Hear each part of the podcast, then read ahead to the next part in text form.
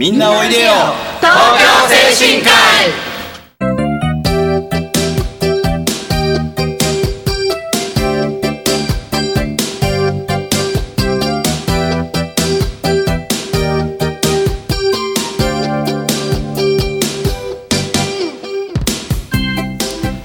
番組はハートフルたなしフローラたなしを運営する社会福祉法人東京精神科医のスタッフが西東京市の高齢者支援活動を多角的にご紹介してまいります。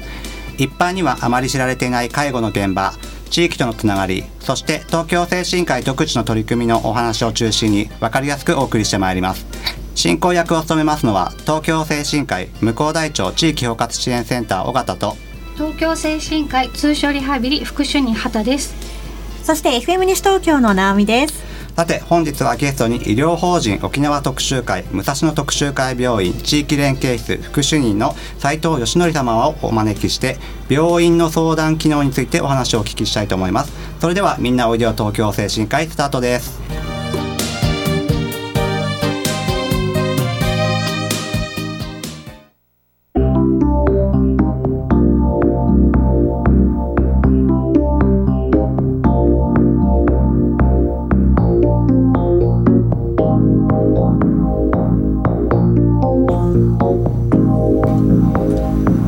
めまして東京精神科医向こう大町地域包括支援センター尾形です東京精神科医通所リハビリ副主任畑です FM 西東京の直美です。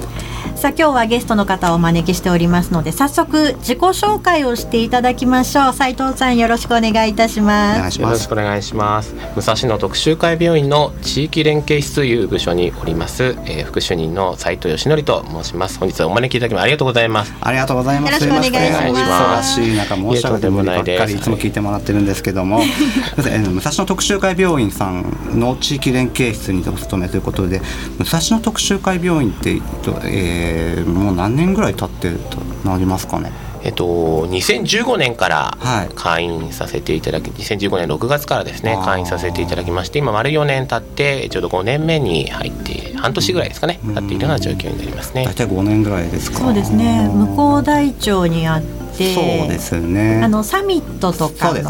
お隣あそうでたりですね。ね。はい、うん。全国に武蔵野特集会病院さんってどれぐらいあるんですか？今はグループで特集会グループとですね、はい。えー法人のグループでは大体70ぐらいの病院が全国にありますね。斉藤さんは特集会あの武蔵野特集会病院にいらっしゃる前もずっとそのグループ内で働いていらっしゃったんですか？そうですね。あの特集会グループは、えー北は北海道から南は沖縄のですね離島の方までですね、えー石垣とかそういったところにもあるんですけどうん。私はあの神奈川の、えー病院におりましてそこからこのちょうど武蔵野特集会病院が開院する際にあの移動という形で来ておりますね。あーそうなんですね。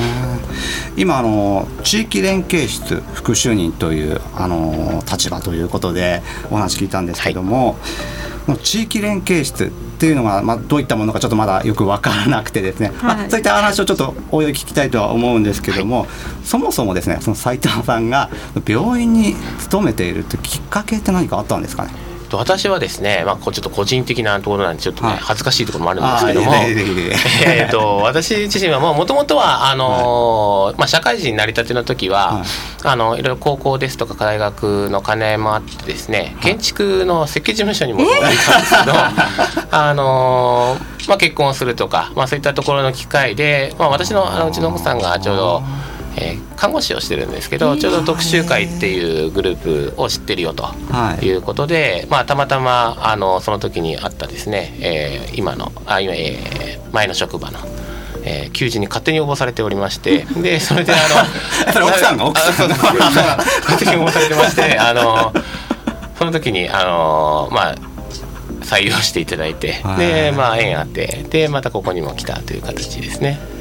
異色ですよね。えー、すごい奥さん素敵素敵ですか？建築の仕事をされてたんですね。全然畑が違うわけじゃないですかそうですね。あ、ただあの私もその前あの以前のその神奈川にあった同じグループの病院の職場でもどっちかというとこう。こう営業部隊のようなえー役割をする部署に配属というかそういったところの部署の募集の、えー応募というかそういった採用のところだったので、まあ畑は確かにもろにやっぱり全然違うんですけど、あまあ、やることは大方似てるというかまああのーツールというか、まうんあ、似てはいたので、まあでまあ、やりながらでも、まあ、これだとできなくはないかなっていう感じでしたね。はい。よくよく考えると病院でこう事務をやられたりとはかいろいろな方たちがいらっしゃるんですけど、イメージとしても先生と看護師さん。あそうですよね。うん。ねまあ、その中で今回その地域連携室という、えー部署に勤めている斉藤さんをお呼びしてそのそもそもその地域連携室って何な何なんでしょうかってところがわからない方多いと思うんですよね。その地域連携室ってどういったお仕事をしている場所なんでしょうかね。そうですね。あの病院によって呼び方はちょっと様々であるんですけれども、大方まあ地域連携室、まあ、連連携なんとかっていうはい。ついてるところがほとんどだと思うんですが、このえー、と何かをしてるかというとですね、えー、と患者さんとい。それから地域をつなぐ窓口の役割を一番は大きくになって、まあ、ざっくり一番本当に大きいくくりで言うとそこかなという形にはなりますね。まあ、相談窓口みたいなことですかそうですね、まあ、具体的なお話をさせていただくと、そういったところで、えーまあ、今出たあの患者さん相談をお受けして例えば他の病院さんにあの転院をするような手あの手はずを、うん。まあ、段取りを取ってあげるとか、うん。もしくはあの他の病院さんまで外来の受診でも他の病院さんに行けるような段取りを取ってあげるっていうようなところは、まあ、分かりやすいところかなというふうに思いますね。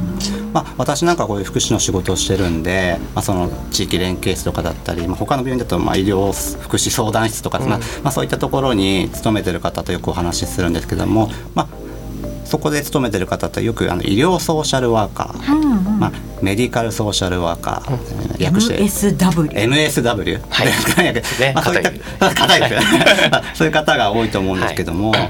そういった方々と一緒に斉藤さんはお仕事してるということそうですね、あのー私どもの病院のところでは地域連携室というところの、えー部署の部屋で、はい。えー私どもの、えーソーシャルワーカーというものと事務員が一緒になって、うん。えー仕事はしてますね。これはやっぱり病院によって、あのーバラバラでその相談室っていうお部屋と、ん。あのその地域連携って、まあ、事務的なところですかね。そういったところの役割を担うところが別だったりっていうところもあるので、ちょっと一概には言えないですけど私どもの病院では一緒に仕事をしているという形ですね。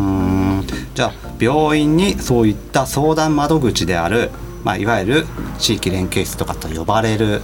部屋が部署があるっていうのがまず分かったんですけども、うん。はい。でそこには MSW と言われる、はい。えー相談の、まあ、専門職の方がいらっしゃるんですけども、そういった方々ってなんか資格とかって必要なんですかね？そうですね、あのーこれもちょっと病院によって差は生じてくるんですけれども、うん。私どもの病院ですと社会福祉士という資格を持った方が、えー基本的には仕事をしています。でこれは病院によって、まああのー仕事その相談の仕事を関わるにあたってもその資格を持ってないえーものが、あまあ、経験年数とかですねベテランの方でもやってられているところも病院さんもあるので、あの全ての方とこのその医療ソーシャルワーカーという職に対して全ての方がその社会福祉士という資格を持っているかっていうとそうではないんですけども、あの大方でもおおむね持っている方がほほとんど多いかなというふうなことは思いますね。そうですよね、はい。やっぱり社会福祉士あとは精神保健福祉士とかそうですね。ね精神の、えー患者さんを扱う分野ですと今言った、えーまあ、英語で言うと PSW ですね。あーまた難しくなってきましたね。PSW ですね、そういった職の方がいるので、はい。その方が、えーになって、えーしょうんご相談乗って乗ったりっていうところはしてますね。うんそうですね、はい。まあ、私も一応社会福祉士の資格は持ってるんですけども、なかなかその病院での、まあ、MSW 医療ソーシャルワーカーの仕事をねしたいと思ったことあるんですけどもちょっとハードルが高いななんて私なんか思うんですけども、ね。どのあたりがハードル高いと？やっぱりその病院なんで医療の知識が必要になるのかなと思うんですけども、はい。どうですかねその。そうですね。やはりもちろん、あのーその医療の知識っていうのももちろん必要で、うん。やっぱり患者さんの状態もある程度分かるってあのーご状態というか例えばけん一概にないですけど検査の数値とか、うん。例えば皆さん採血の検査とか取ったことあるんですけどそね。まあ、それを見て、えーどれぐらいの状態ですよっていう、まあ、判断基準を持ったりとかっていうところの、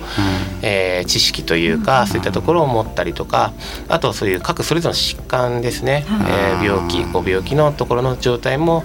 えーそれぞれある程度は把握していないとこの病気はこういうものが今後起きるよねとか、今こういうこの病気だからこういう状態だよねっていう、あのある程度の目安というかねそういったものもつけられなくなってしまうので、うん。あーやはりあのそういった医療のちょっと、うん。あの広く浅くのような、うん。まあ、深いところももちろん持っている方もいらっしゃいますけど、うん。やっぱりそういったところの知識はおおむね必要になってくるかなというふうな気がしますね。まあ、先生のねお医者様の言ってることがちんぷんかんぷんだとまた全然そうですいい相うん。談の結果出ないですよね。そうですねやっぱりあのなんて言うんですかね、えー、と例えば先生とか看護師さん、まあ、これ本当にね言っていいかあれなんですけど。大丈夫ですか？大丈夫ですか？あの先生とか看護師さんの説明って結構あの専門用語、ね。医療の専門用語をやっぱり使われて説明をしたりときかっていう。ちんと伝えなきゃいけないからこそ、はい。しっかりとあるんですよね。なのでやっぱりそうすると、うん。やっぱり一般の方というか、うん。ご家族だったりご本人あの患者さんご本人もそうですけどやっぱりうん。それ何言ってんだろうみたいな、まあ、例えば今出たあの医療業界って結構訳すのが多いんですけどあの MSWP そうまあですけど結構その略詞文字が多いんですね。それをやっぱり先生とかってもろに 患者さんに説明で話すのでやっぱりそうすると何言ってんだろうみたいな、あやっぱりカタカナみたいなのがいっぱい出てきますから、うん。そうすると何言ってるんだろうってなるので、うん。そういったところではその代弁者じゃないですけれども説明するにあたってはあのソーシャルワーカーという役職のですねものがあのちょっと噛み砕いてお話をしてちょっと分かりやすく伝えるっていうような役割も担ってるかなというふうな思うことは思いますね。うん。お医者さんに病状を告げられる時ってどうしてもはーって頭の中真っ白になってしまってしっかり伝えていただいていてもきっと分かんなくなっちゃうことはありますしね。そうなんですよね、まああのー私もねある程度年齢の若い方でももちろんそうですしそういうことはあるのでやはりご高齢の方ですとなおさらやっぱりそういったことは生じてくるので、やっぱりあとはそのめ皆さん結構病気のですねかかってその説明を聞くと自分にとってのいいとこ取りをするんですよね。なるほど。なのであの実際にこっちがちゃんと伝え伝えたいポイントのところをあの分かっていただいてなかったりっていうところがあるのでそういったところはちょっと強調しながら説明をしたりっていうところはあのソーシャルのワーカーの方からですねしたりっていうことはしてるかなというふうに思いますね。すごい重要な。そうですね、まあ、今のがお話が本当ピンポイントのソーシャルワーカーの仕事かななんて病院と患者さんとの間に入って、うんつなぎ役みたいな形が仕事なのかな、これだと後半になるともっと広い意味でのつなぎ役のお仕事の話も聞きたいなとは思うんですけども。はい、それではちょっと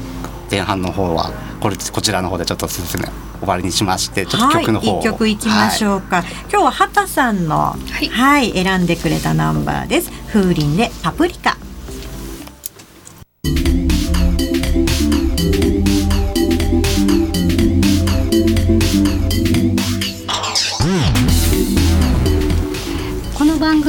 ハートフルたなしフローラたなしを運営する社会福祉法人東京精神科医のスタッフが西東京市の高齢者支援活動を多角的にご紹介してまいります。一般にはあまり知られていない介護の現場地域とのつながりそして東京精神科医独自の取り組みなどのお話を中心に分かりやすくお送りしてまいります。進行役を務めますのは東京精神科医通所リハビリ副主任畑と東京精神科医向こう大町地域包括支援センター尾形。FM 西東京の直美です。後半も引き続き斉藤さんよろしくお願いいたします。えー前半お願いします。えー前半では病院でのつなぎ役としてのお話を伺いましたが、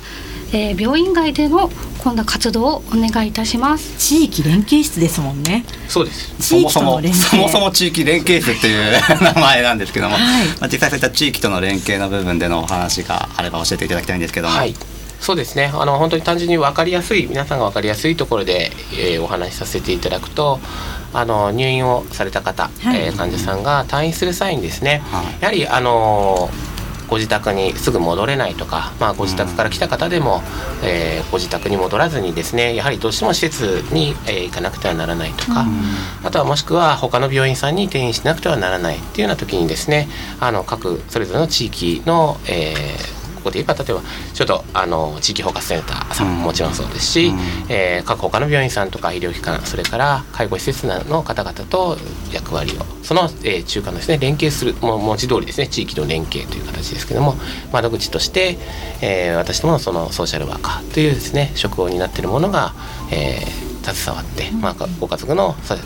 先ほどもお話ししますけど相談事に乗って、えー今後どうしていくかっていうお話の中で方向性を決めて、えー患者さんをそういった場所に適切な場所にですね、えーうん。次のところのステップにええ。お送りしてあげるというような役割ですね。うん。じゃあそのあたりでこう東京精神科医の、ね、皆さんだったりとか、うん。尾形さん含めみんなさんとこうやり取りが出てくるわそうですすね。ね、まあ、病院さんのそのいわゆるソーシャルワーカーさんからお電話がかかってきましてこちら包括支援センターの方にかかってきまして、えーそろそろ、えーまあ退院する方がいらっしゃるんですけども、まあ、ご自宅に戻れそうなんですけどもちょっとやっぱり、えーベッドとかを用意した方がいいんじゃないかとか、はリハビリが必要なんじゃないかな家に帰ってからもリハビリした方がいいんじゃないかな、もしくはちょっと、えーどこかいきなり家に帰るんじゃなくってどこか福祉施設を経由してからリハビリして帰った方がいいんじゃないかとか、そういったお話が来ますね。まあ、ご家族としても準備するのに時間が欲しいっていう場合もきっとあるでしょうしーでもね。そういう人が多いんじゃないですかね。ねうんそうですねあの本当に、えー患者さんご自身でも、えーご家族でもそうですけどやっぱり帰りたくないという方が いらっしゃるので。心配ですからね。ねそうですね、やっぱりまああのやはり病院の私どもその急性期と言われるですねあの病院の機能になっているところですけどそうするとやっぱりあの本当に急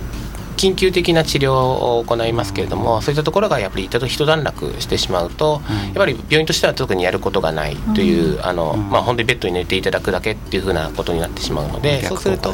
そうですね。あの体の機能もやはり衰えてくるところもあるので、やはりより早くですねご自宅のご自宅というか、元いった生活に戻っていただく方がやっぱりそれだけのやっぱり生活をしていただくいただくでもあのリハビリの一環にもなるので、そういったところではあの病院としてはですね、まあ、いち早く元の生活に戻してあげたいっていう思いはあるんですが、ご家族であったりご本人からは不安だからもうちょっといさせてくれないかっていうのがあるんで、そこはちょっと葛藤するところですね。板挟みにもなってしまいそうまですすね。はい。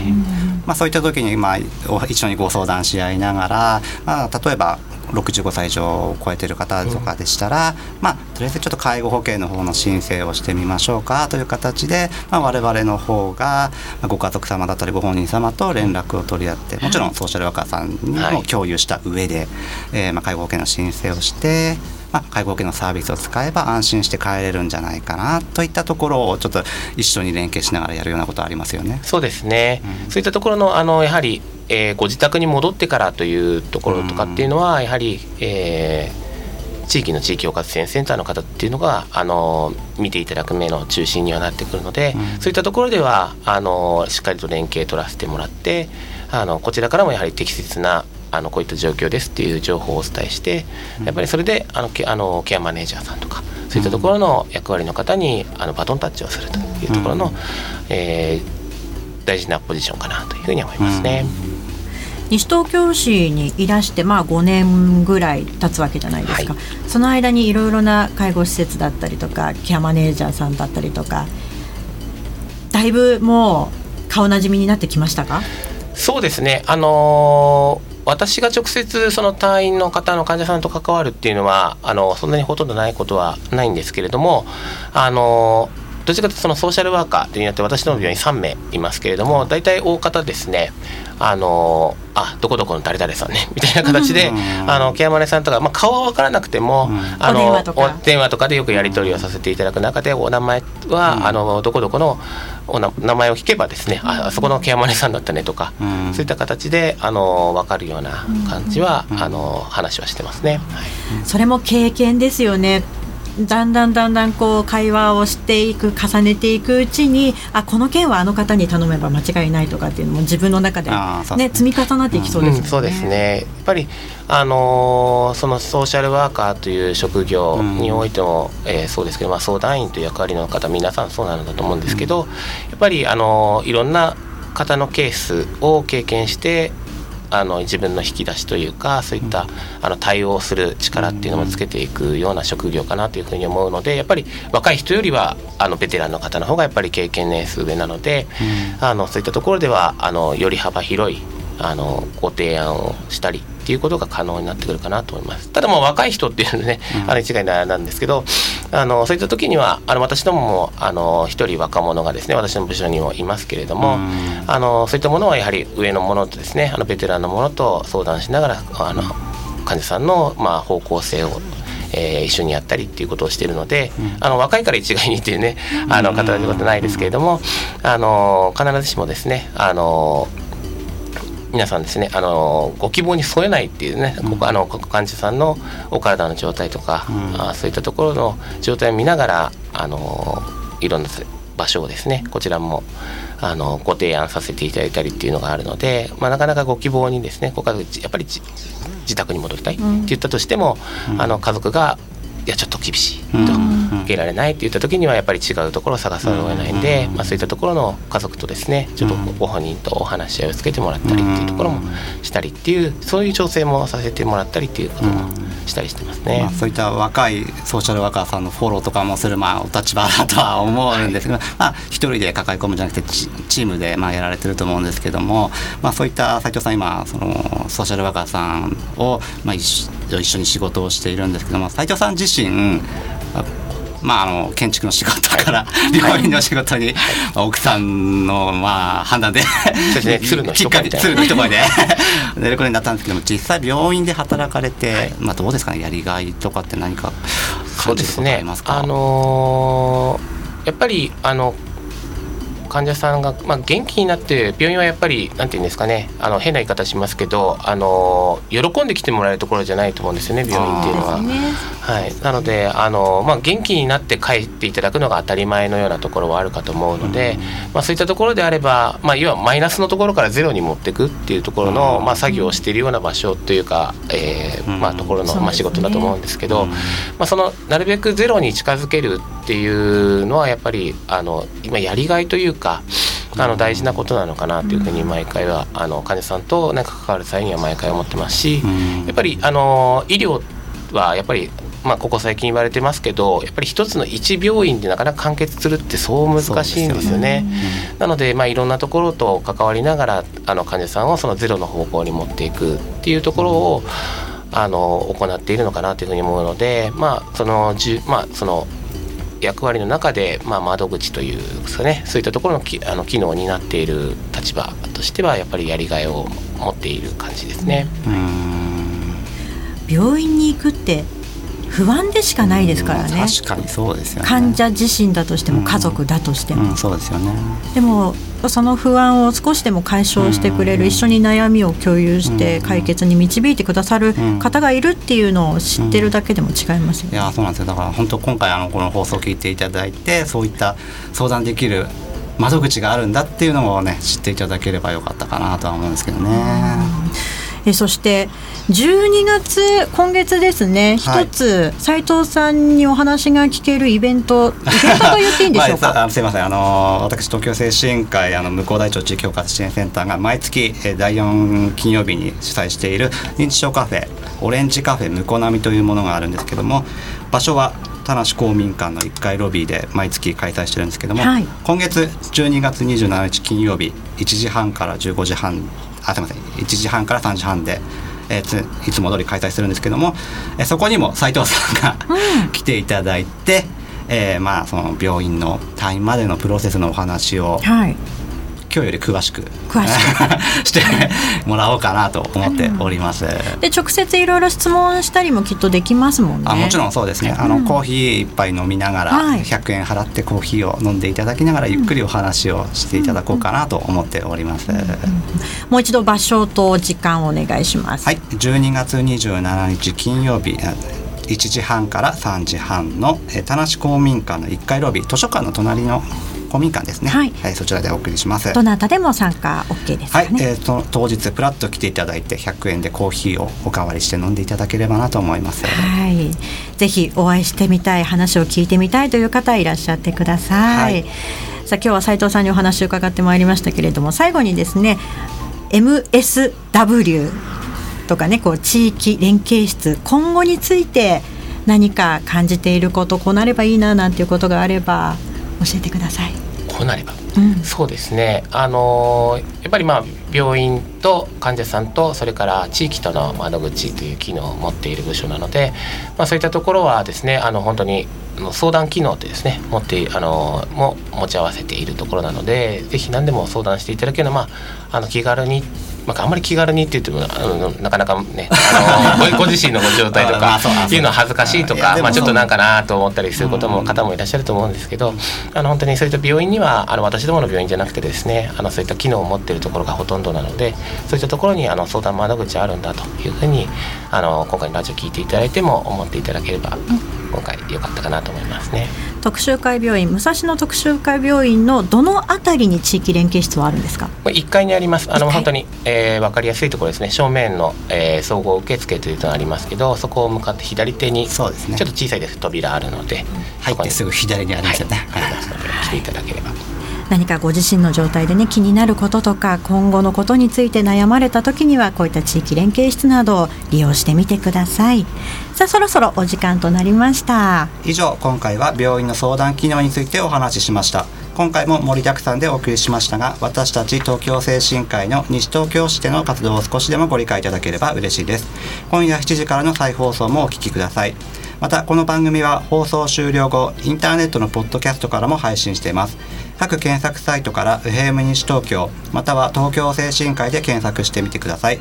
次回来月の第2月曜日のこの時間もどうぞお楽しみに。ここまでのナビゲーターは東京精神科医向こう大町地域包括支援センター尾形と東京精神科医通所リハビリ副主任畑と FM 西東京の直美でした。え今日は斉藤さんにいろいろなお話を伺ってまいりました。どうもありがとうございました。ありがとうございました。そして2019年最後の放送となりました。はい今年も1年間皆さんどうもありがとうございました。来年もこの番組どうぞ楽しみにお待ちください。それでは次回もせーの。みんなおいでよ。東京精神科医